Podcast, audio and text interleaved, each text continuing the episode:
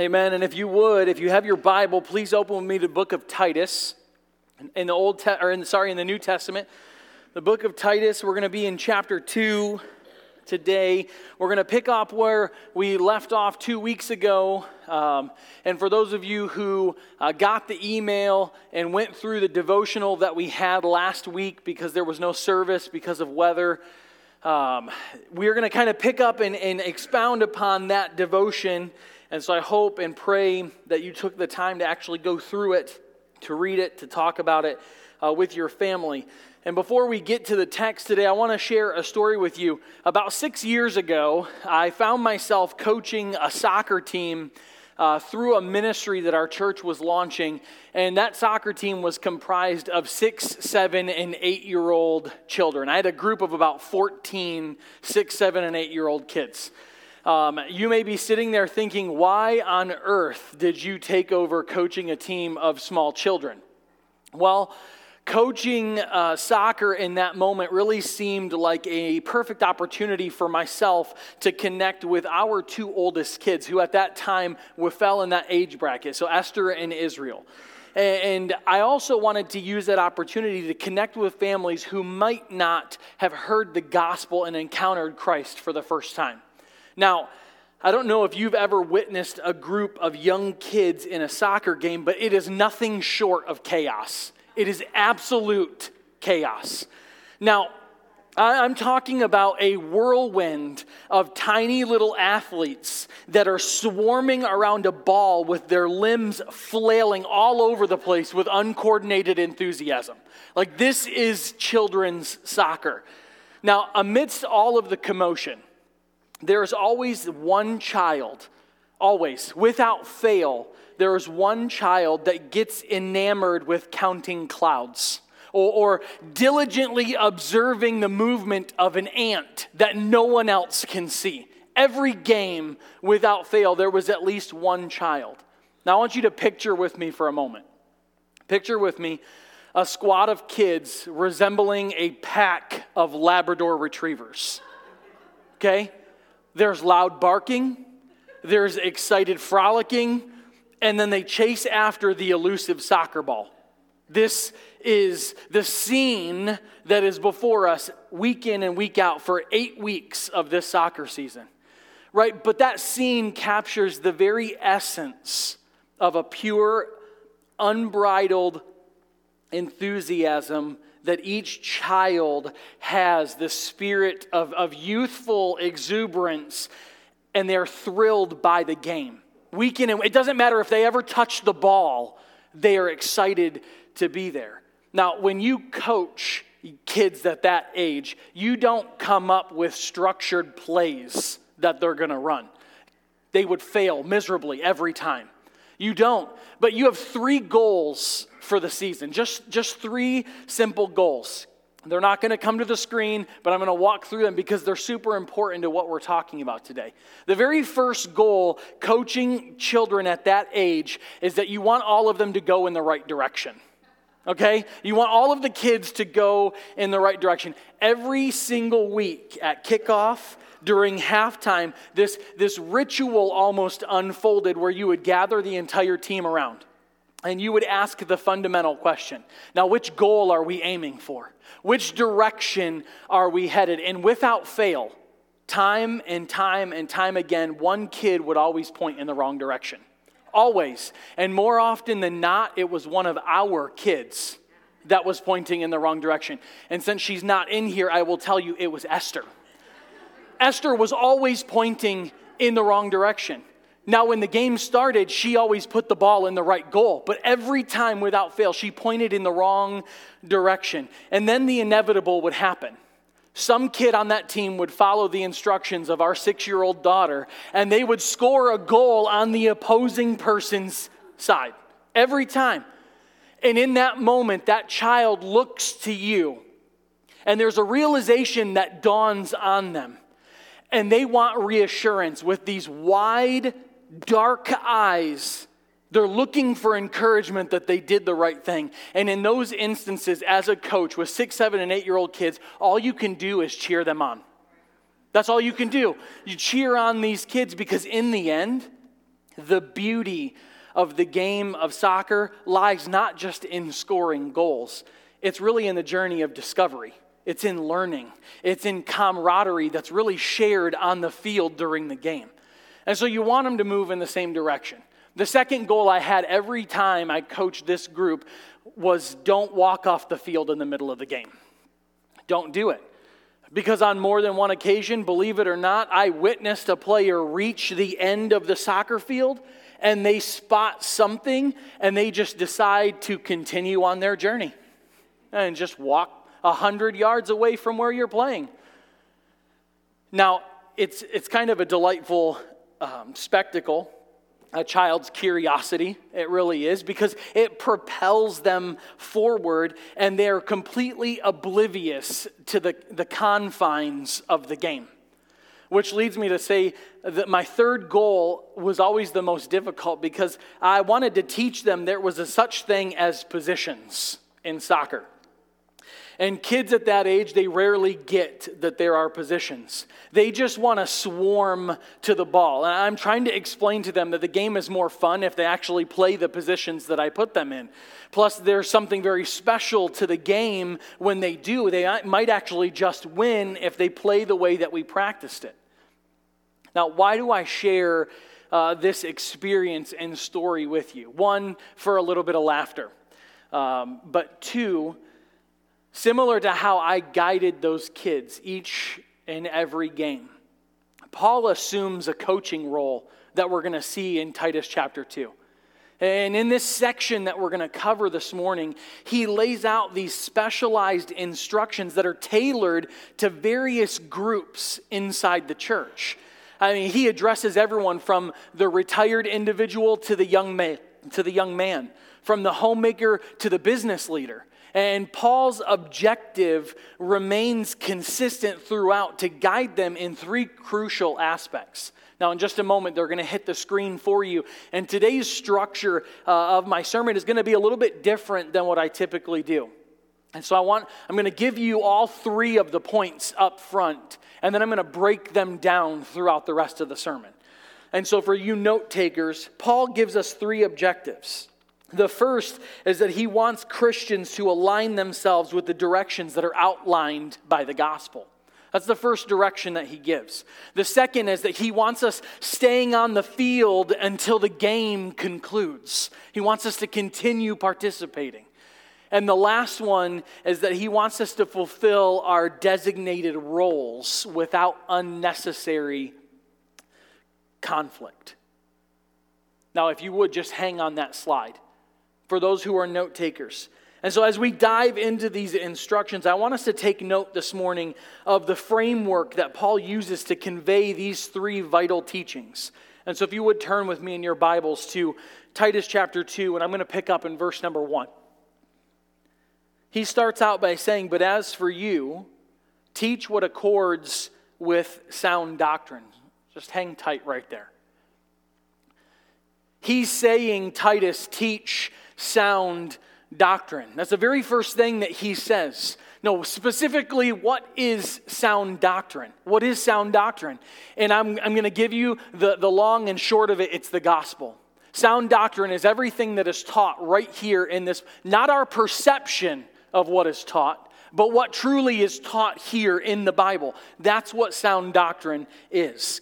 And he says, Titus, I want you to teach your congregation the things that are an appropriate response to sound doctrine. And as I was studying this out over the last couple of weeks and even spent this last week going back through these notes, I almost felt like this specific piece was a call to myself as your pastor. Pastor, teach your congregation sound doctrine. And, and not to pat myself on the back, but church, I believe for the last three years, that's what we've been doing.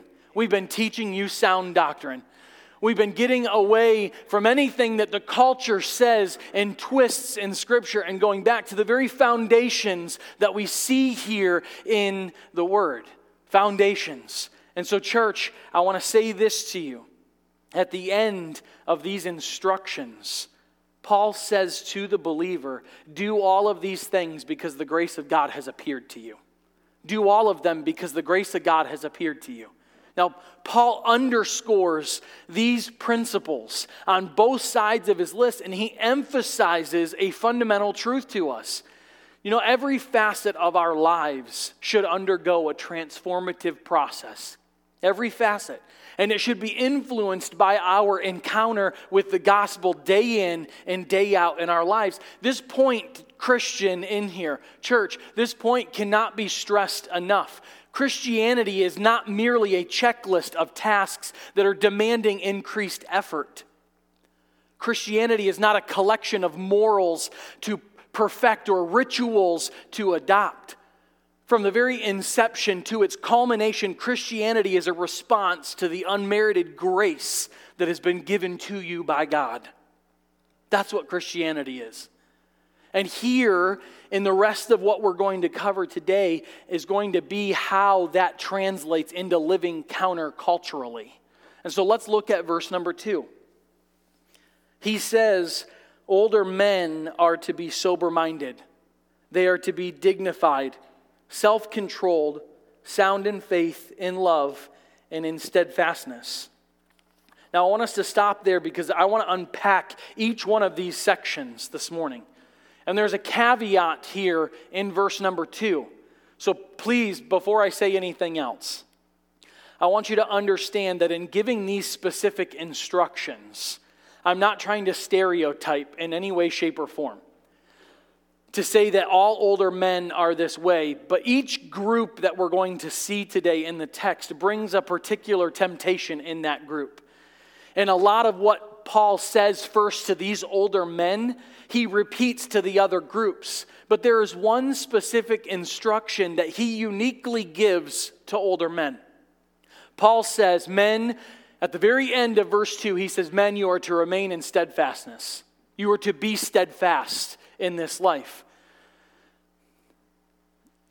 For you older men in here, those who are watching online and couldn't be here with us this morning, there is an alluring temptation there's an alluring temptation for you, older man,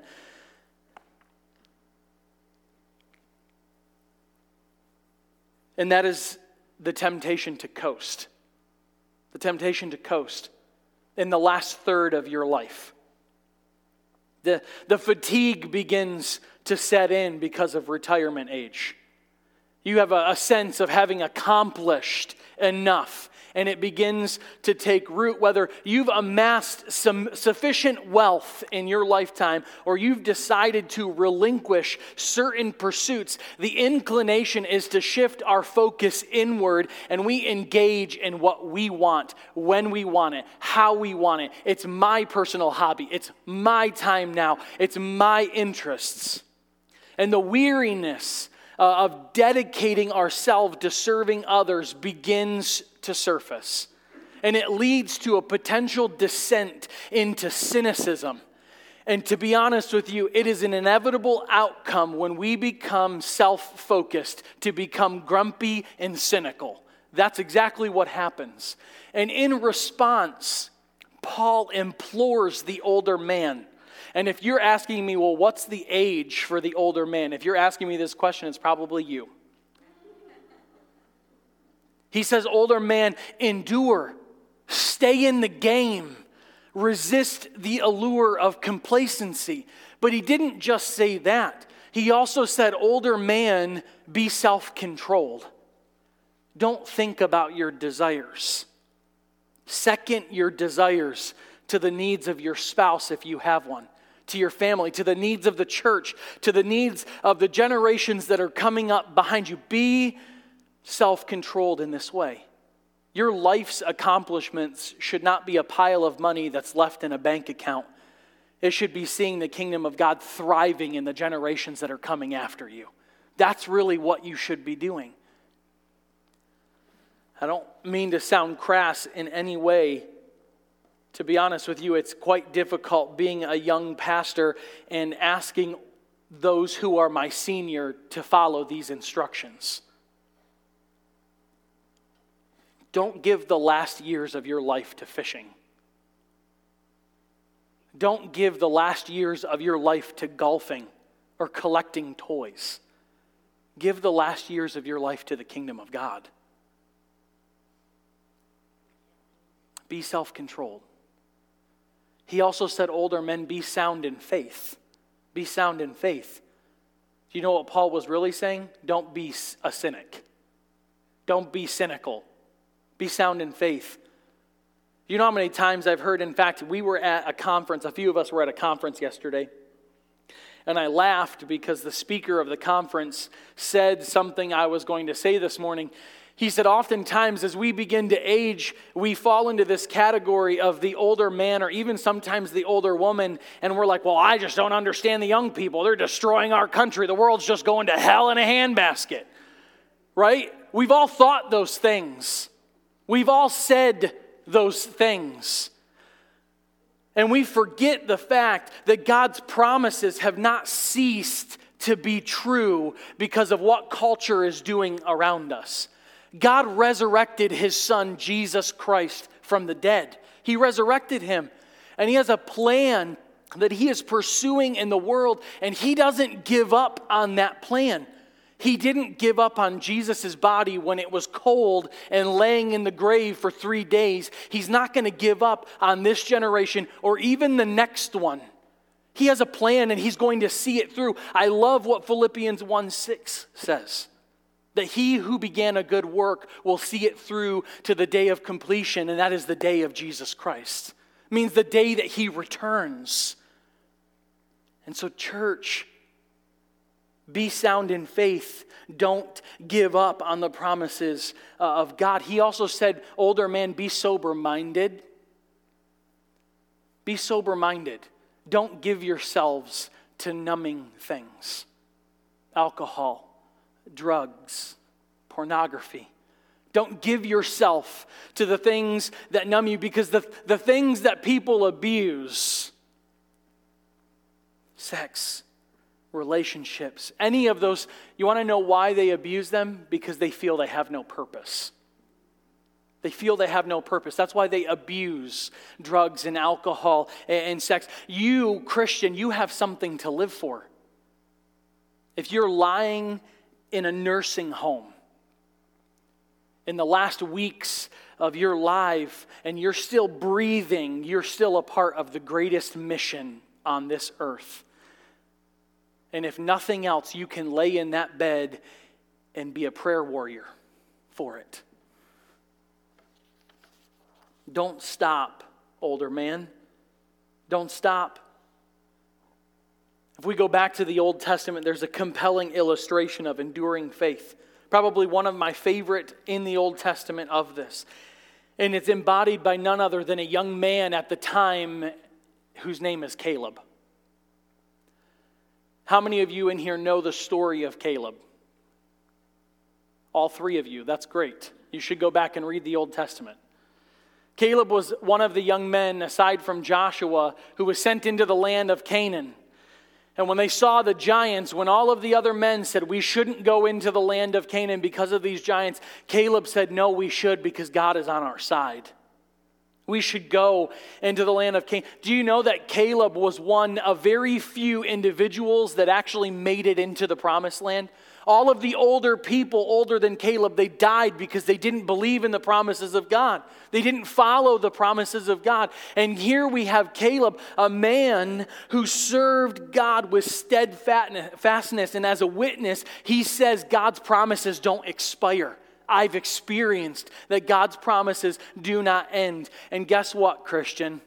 If you're in here and you say that Jesus Christ is my Lord and Savior, you have a greater motivation to persevere than Caleb did. Why? Because the resurrection of Jesus occurred. That's why you have a greater motivation. And it stands as an assurance to you and I still to this day that every effort invested into God's kingdom is not done so in vain. It's not. You and I are supposed to be the builders of God's kingdom that is destined for victory. It's destined. A kingdom that will endure eternally. You know, Jesus declared that even a simple act of offering a cup of water in his name has a lasting impact. And so, before I transition to the next group, There is a call here for older men within this church to step into the role that was exemplified by Caleb. You are to display enduring faith. You are to contribute to the eternal work of God's kingdom. And so, older men, lead in your serving. Lead in your mentor the younger men here in this church. Invest in the people that are coming up after you. Bring them along in this journey. There was a man by the name of Henry Ward Beecher that said, It is not the going out of port, but the coming in that determines the success of the voyage. It's the coming in. So finish strong, older man. Finish strong. Let's look now at verse number three. Ladies, you're not off the hook. He says, older women. And if you ask me to age that, I'm going to tell you no. older women, likewise, are to be reverent in behavior, not slanderers or slaves to much wine. They are to teach what is good. Stop right there. During a conversation, with a pastor friend of mine. Uh, I was talking with him about this specific passage, and uh, he's an older gentleman. And I asked him, What am I supposed to say when I get to the part where it addresses older women? Um, what am I supposed to say? And, and he shared a perspective with me uh, that has stayed with me ever since the conversation. And so if you don't like the perspective, you can take it up with him. I'm, don't shoot the messenger, okay? He said, reflecting on that term reverent, which means respectful, by the way. Reverent means respectful. He remarked that older women can sometimes reach a point where they cease to be overly concerned about others. Consequently, they lose their filters. Does that, does that speak to anybody in your life? If it doesn't, it might be you, woman. Um, in here, he said that they oftentimes will express their thoughts and speak negatively about people as they age. He then continued to say to me that when these women were in their youthful age, they possessed two things that age tends to erode. He said that these women had natural physical beauty and they had filters. They had beauty and they had filters. And he said that as they fade away, if you harbor an unkind spirit, there is nothing left that conceals it. Nothing at all. And as I thought about what he said, as I thought about it, it played over and over in my head, and I, I came to this conclusion that in reality, if there was an unkind spirit and physical beauty and filters are no longer covering it, then that spirit was always present inside of them. It was always there. It was just concealed beneath a veneer of that beauty and those filters. I mean, conversely, I from them that they appeared whose sweetness just radiated so genuinely from them that they appeared more beautiful in their later years than what they did when they were a, a teenager or a young adult. And that enhanced beauty, that's attributed to godly character shining through them. That's what it is. It emphasizes that, that character holds a, a great allure than mere physical charm. And as we think about that, there's a thought or a question really that is posed. And this is not just for the older women in here, but Christian, what would be revealed if your spirit was laid bare? If it was untouched by any physical beauty or, or, or, charm or filters, what, what would your spirit bear? You know, my, my wife and I talk um, a lot about wanting to age well. And we, we, we aspire, there have been couples in our lives that have modeled godliness in, in such a profound way to us. And we aspire to be these sweet, beautiful, gracious individuals when we age. We aspire to that. And while my wife seems to be on a better path, I find myself facing a challenge on a, on a pretty regular basis. I am seldom described as sweet. I'm seldom I'm described as, as sweet.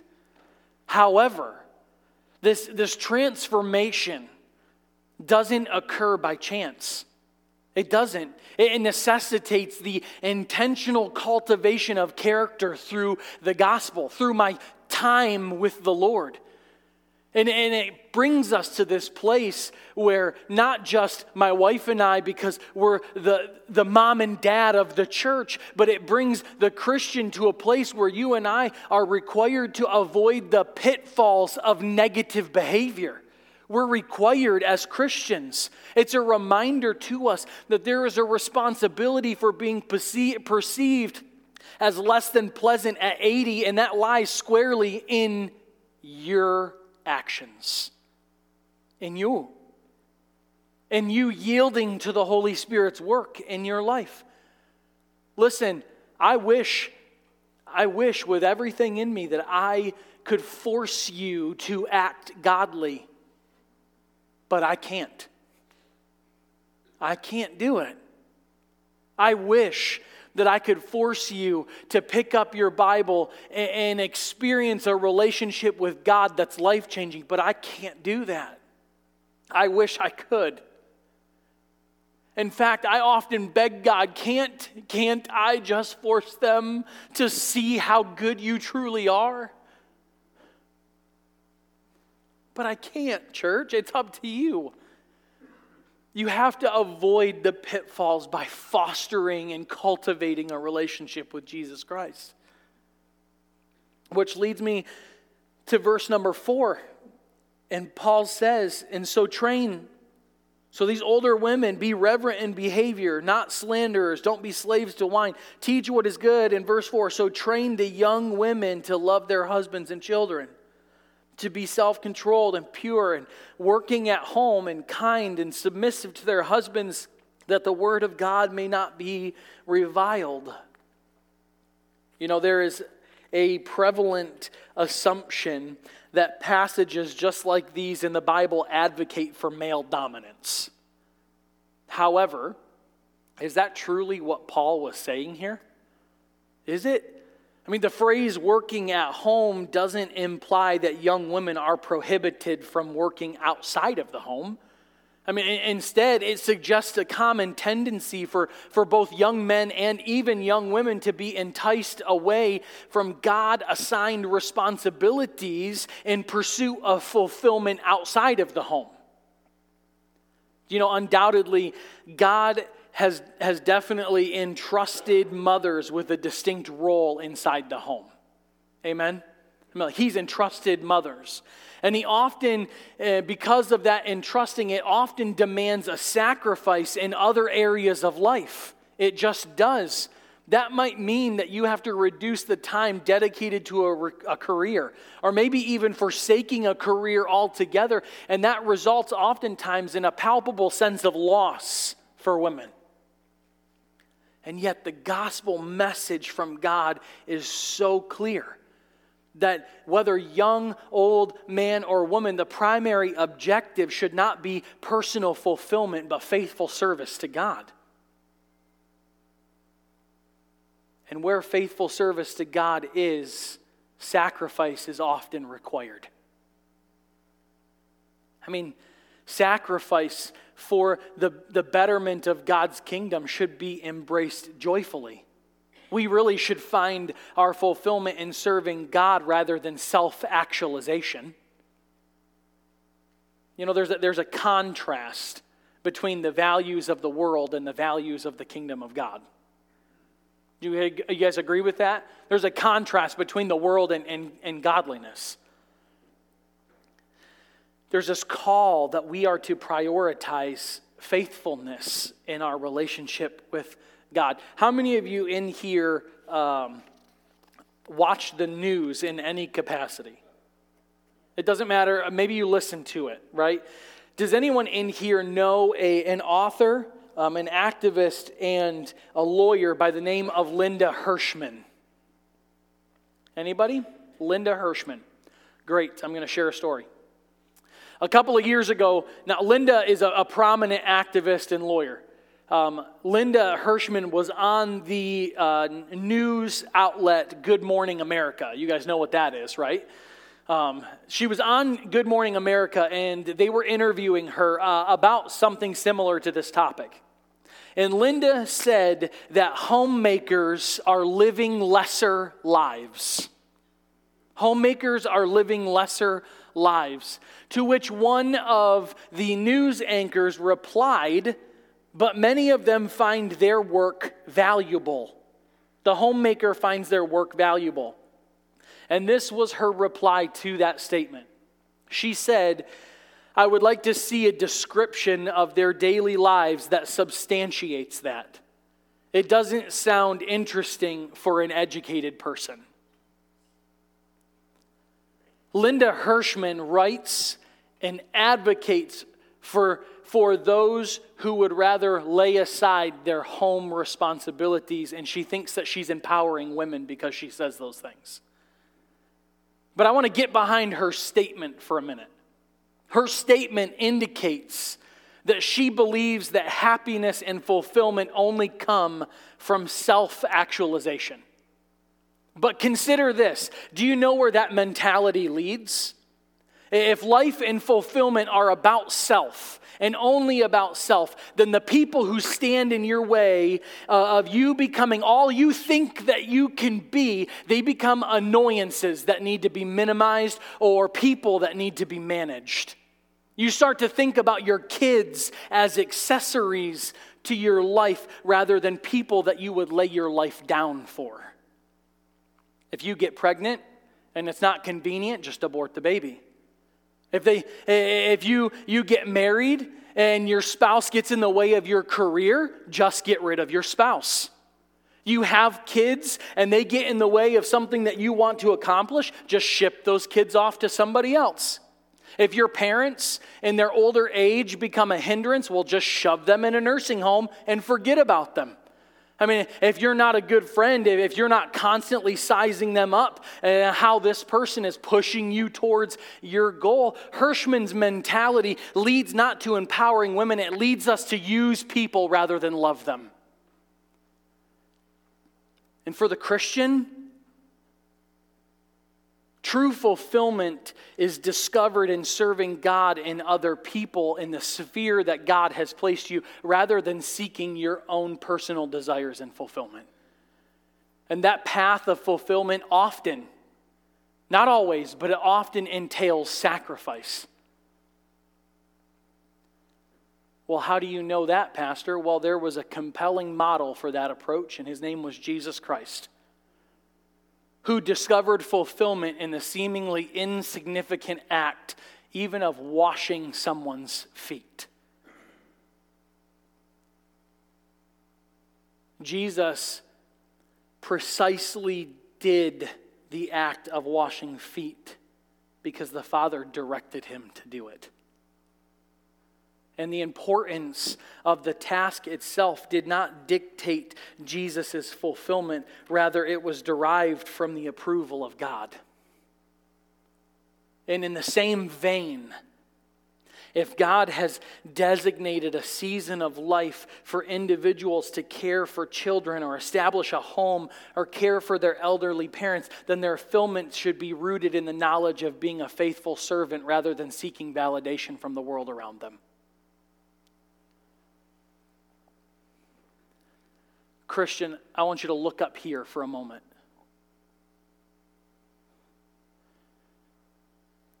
Your fulfillment should be hearing, Well done, my good and faithful servant.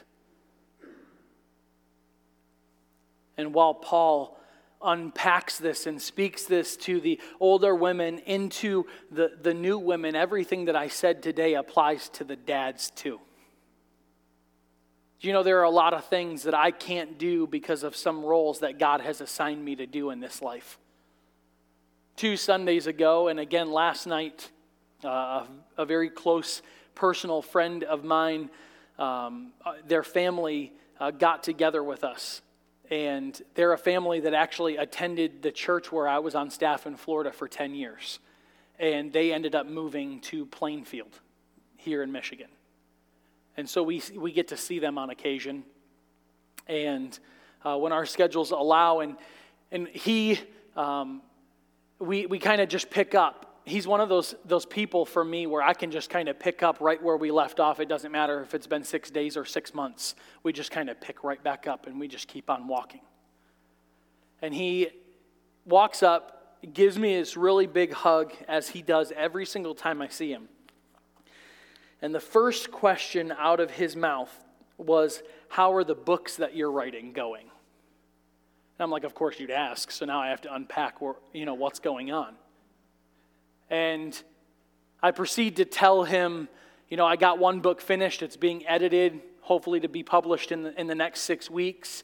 And my second book, I just went back and butchered the whole thing and broke it up into three separate books. So it's not going well. So you can pray for me. But then I stopped for a moment and I said, that's, that's actually not the question that he was asking. And I said, his name is Robbie. And I was like, Robbie, I was like, I can write a really good bit. I don't sleep well. And um, in, in order to keep my mind active, I read and I write consistently all the time. I just read and write. And I said, I can write a good bit, but, but Bree and I have a very, um, a very clear understanding that writing um, only fits in at the margins of my calling as a husband and as a father and as a pastor and as a son. Bree and I don't go out all the time without our kids. We, we don't leave our children a ton at home or with, with sitters. We don't go away all the time on guys' weekends and, and girls' weekends. Why? Because we get one season with our children. We get one season. And the other day, I found myself, as, as silly as this may sound to you, I found myself comparing the plot qualities between Disney's movie Frozen and Disney's Tangled. That's what I found myself talking about and, and thinking about and arguing the superiority of the plot line of Tangled.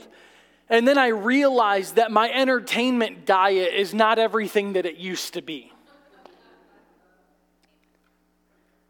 but it's okay. That's okay with me because one day I want to hear, Well done, my good and faithful servant. And it's okay if for a season I'm not fulfilled by my movie choices because faithfulness is my goal.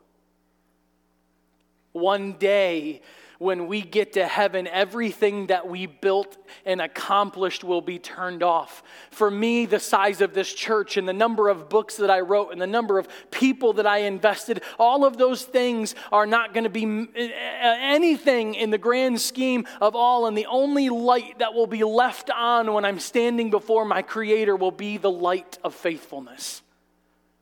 And that's what I want to live for. And, Christian, in here this morning, that's what I want you to live for because in heaven we are not rewarded for our accomplishments here on this earth, but by our faithfulness. And Paul said, and he urged these young women that a part of your faithfulness is to be subject to your husbands. What does that even mean? What does that even mean to be subject to your husband? I'm going to hopefully um, explain in a nutshell.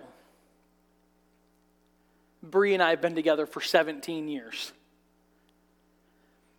And I have learned in that 17 years and in 15 years of marriage that marriage is a dance.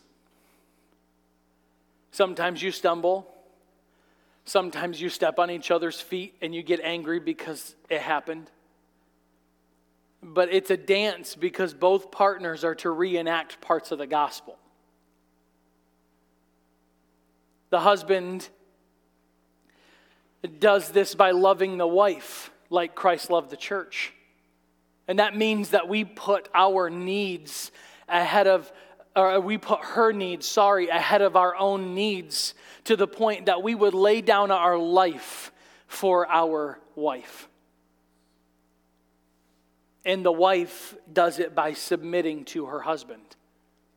A topic that throws our modern church culture into a frenzy. Submitting to your husband has nothing to do with superiority, nothing at all. It has to do with positions that we play to reenact the Trinity and the gospel. And when you do that, wife, it's beautiful. Why? Because it shows the character of Jesus, and Jesus is beautiful. You know, a husband sacrificially loving his wife and a wife submitted to her godly husband creates a relationship that the world would never look at and say that's disgusting and archaic. Never.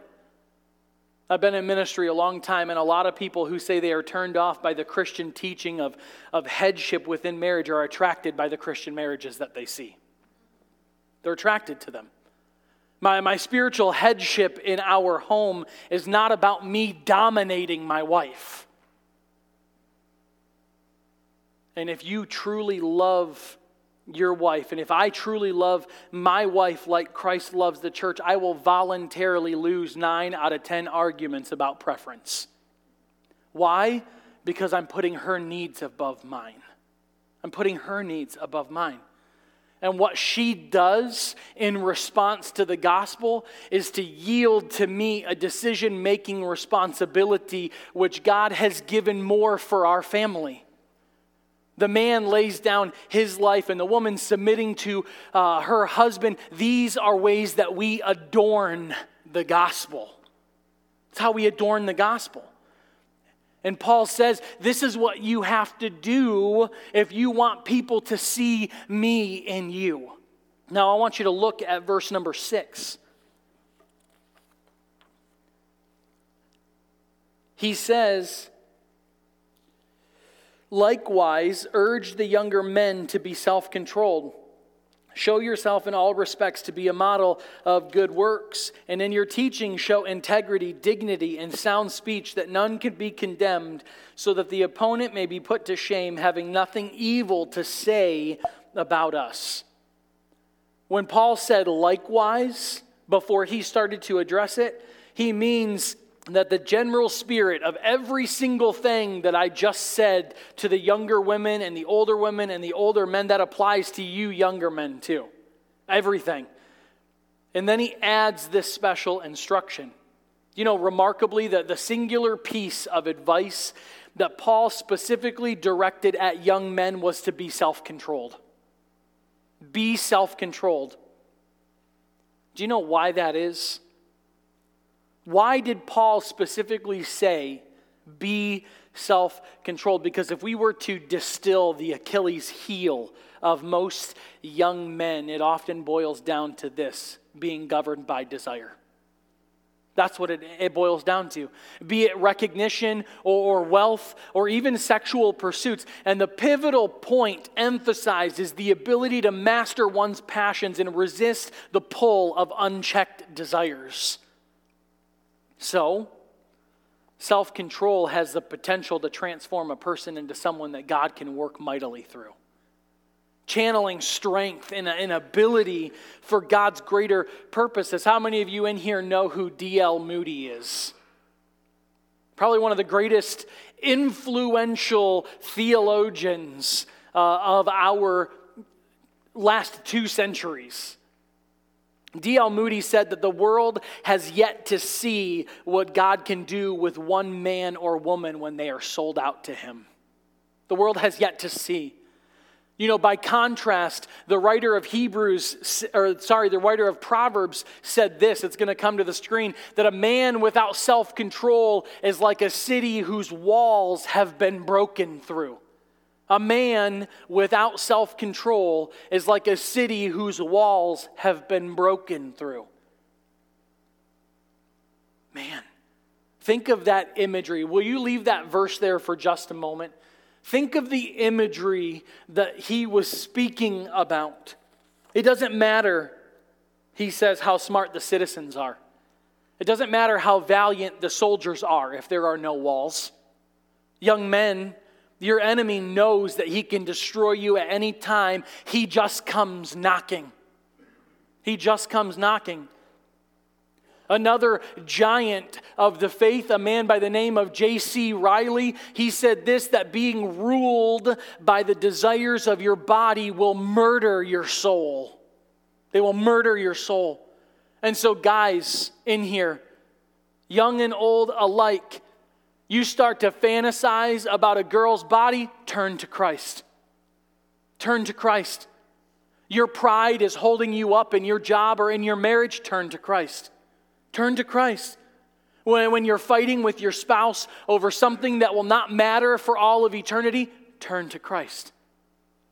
Because saying yes to the grace of God will teach you to say no to ungodliness. It will teach you to say no to worldly lusts. It will teach you to live soberly and righteously and godly in this present age, right here, right now. Now, I want to cover these last two verses before we close. Let's go to verse number nine. So he ends this part by saying bondservants are to be submissive to their own masters in everything.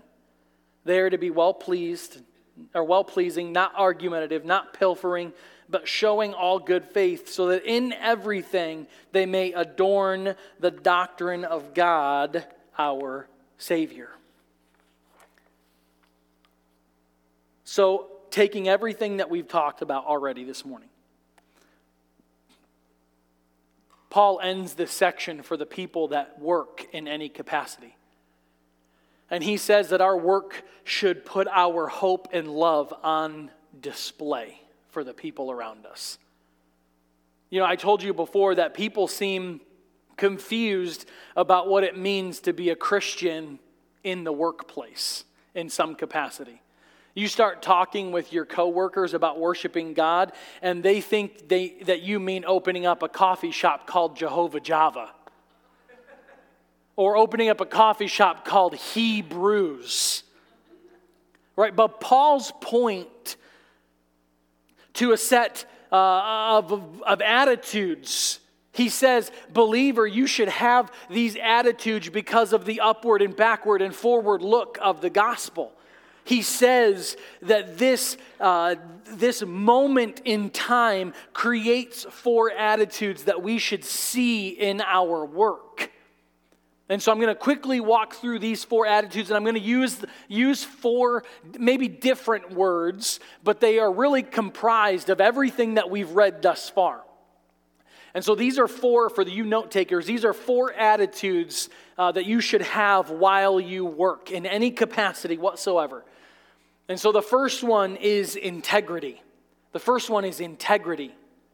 When, when they can get away, Paul said, with pilfering, you don't because God sees you. You don't. You follow the instructions, you follow the rules that your employer has put in place that don't go against the word of God. Why? Because God sees you. So it doesn't matter if nobody's looking, be a man or a woman of integrity. Be a man or a woman of excellence. Of excellence. You know, they're not just doing the minimum required to get by, they're trying to bless their employers or the people they work with. And so I have a question for you. Are you doing the minimum required in your job to get by, or are you trying to bless your employers and the people that you work with? Are you trying to bless them? The next one is servanthood servanthood. You know, you see the, the, our work as an act of service towards other people. You know, all throughout this letter, Paul talked about seeking the common good. And one of the distinctive things about the Christian approach to work is that believers see it as an act of service towards the world servanthood. And the last one is an attitude of hope. You know, for a believer, work should not define you. And all God's people said, Work should not define you. And because it doesn't define us, it often leads us to not take our work too seriously. It often leads us to places where we will, at times, because of our sinfulness, cheat to get ahead. Christian, your identity is not found in the career that you have or the job that you work at. Apart from God, it, your work will often become your identity. Maybe you realize this or not, but that's typically the second question that we ask people when we meet them What's your name and what do you do for a living? The first two questions that we ask them. And if, if someone asks you that question and you don't have a good answer, we have a, ten- a tendency to come up with titles that make us sound more important. But, Christian, in here this morning, you are not defined by a position on a flow chart. You are defined by your position in Christ. And when you do these four things, as verse number 10 said, Paul said you would adorn the doctrine of God. You would adorn it. Do you want to know how to be a good witness in the workplace? That's it. You want to know how to be a good witness with your marriage? You want to know how to be a good witness as a husband or a wife or a parent? That's it. The way that you adorn the doctrine of God our Savior is by integrity, excellence, servanthood, and hope. And if you work and live and walk this way, you will have no problems having opportunities to tell people about Jesus. Why? Because they will come and ask you. They will come and ask you. These values are so completely countercultural that people will notice. They'll notice. There was a, an author by the name of Tim Chester, and he said this in, in a book that I just read recently that's going to come to the screen. It says that people may not like it when we talk about self control and submission, but they find it attractive when we live it. Unbelievers who are repelled by the Christian teaching on headship within marriage are attracted by the Christian marriages they see. Unbelievers who find Christian morality restrictive, they are attracted by the good lives of the Christians that they know. And so, believer in here, your Christianity is best measured by your relationships at home and at work and in your private life. I'm going to say something to you with all the love in the world. For the believer, miraculous power comes through mundane faithfulness through mundane faithfulness. Don't look at what we saw today as a new to do list for you, believer. It is a natural fruit of the gospel and the work of the Holy Spirit in your life. And so I want to challenge you with this as I, as I lean towards prayer. I'm challenging you to plant yourself more thoroughly in the gospel. I want you to, to see yourself and how the grace of God has appeared. Learn constantly to look upward to the glory of God who saved you. Lean in to the backwardness of the gospel, to the price that God paid for you through sending his son to the cross, and look forward to what God is making you into and what he has for you in the future. And when you do that, I will guarantee when you do that, that these things will grow naturally in your heart. They will grow naturally in you. Why? Because you're no longer focused on self, you're looking to Christ. And as the writer of Hebrews said, He is the author and the finisher of our faith. Let's pray. Heavenly Father, we we come before you this morning with grateful hearts. We reflect on this extraordinary uh, lesson that we have seen in the Word of God, and we're reminded of the simplicity and the, the beauty found in just aligning ourselves with the gospel's direction. We pray, Lord, that our lives would be living testimonies. As a, as a response to your unmerited grace, I lift up to you this morning the older men the ones that are facing the temptation to coast in the last third of their life, God, I'm asking that you would give them endurance. Lord, help them to stay in the game, to resist selfish pursuits, and, and to find fulfillment in contributing to your kingdom work. I lift up to you the older women. And with all the love in the world, Lord, I ask that you would shape them to be sweet. Shape them to be beautiful and, and gracious individuals. Cultivate character in them through the gospel and help them, Lord, to have the strength to avoid the traps of negativity and gossip. I lift up to you the young men and the young women. Lord, through preaching and, and teaching and Bible reading, instill in the young men and women the importance of self control. Give them the strength, Holy Spirit, to deny unchecked desires and find fulfillment in serving you and the people around them. Lord, I ask that each one of us, no matter where we find ourselves, would be a reflection of your hope and your integrity, your excellence, and your servanthood as we adorn the doctrine of God. And in our marriages, Lord, empower us to live counterculturally. As we close, I pray that the fruit of the gospel would grow naturally in our hearts. I pray that our, our mundane faithfulness becomes a testimony of your miraculous power. And we ask and we, we pray these things in the mighty and precious name of our Savior, Jesus Christ. Amen.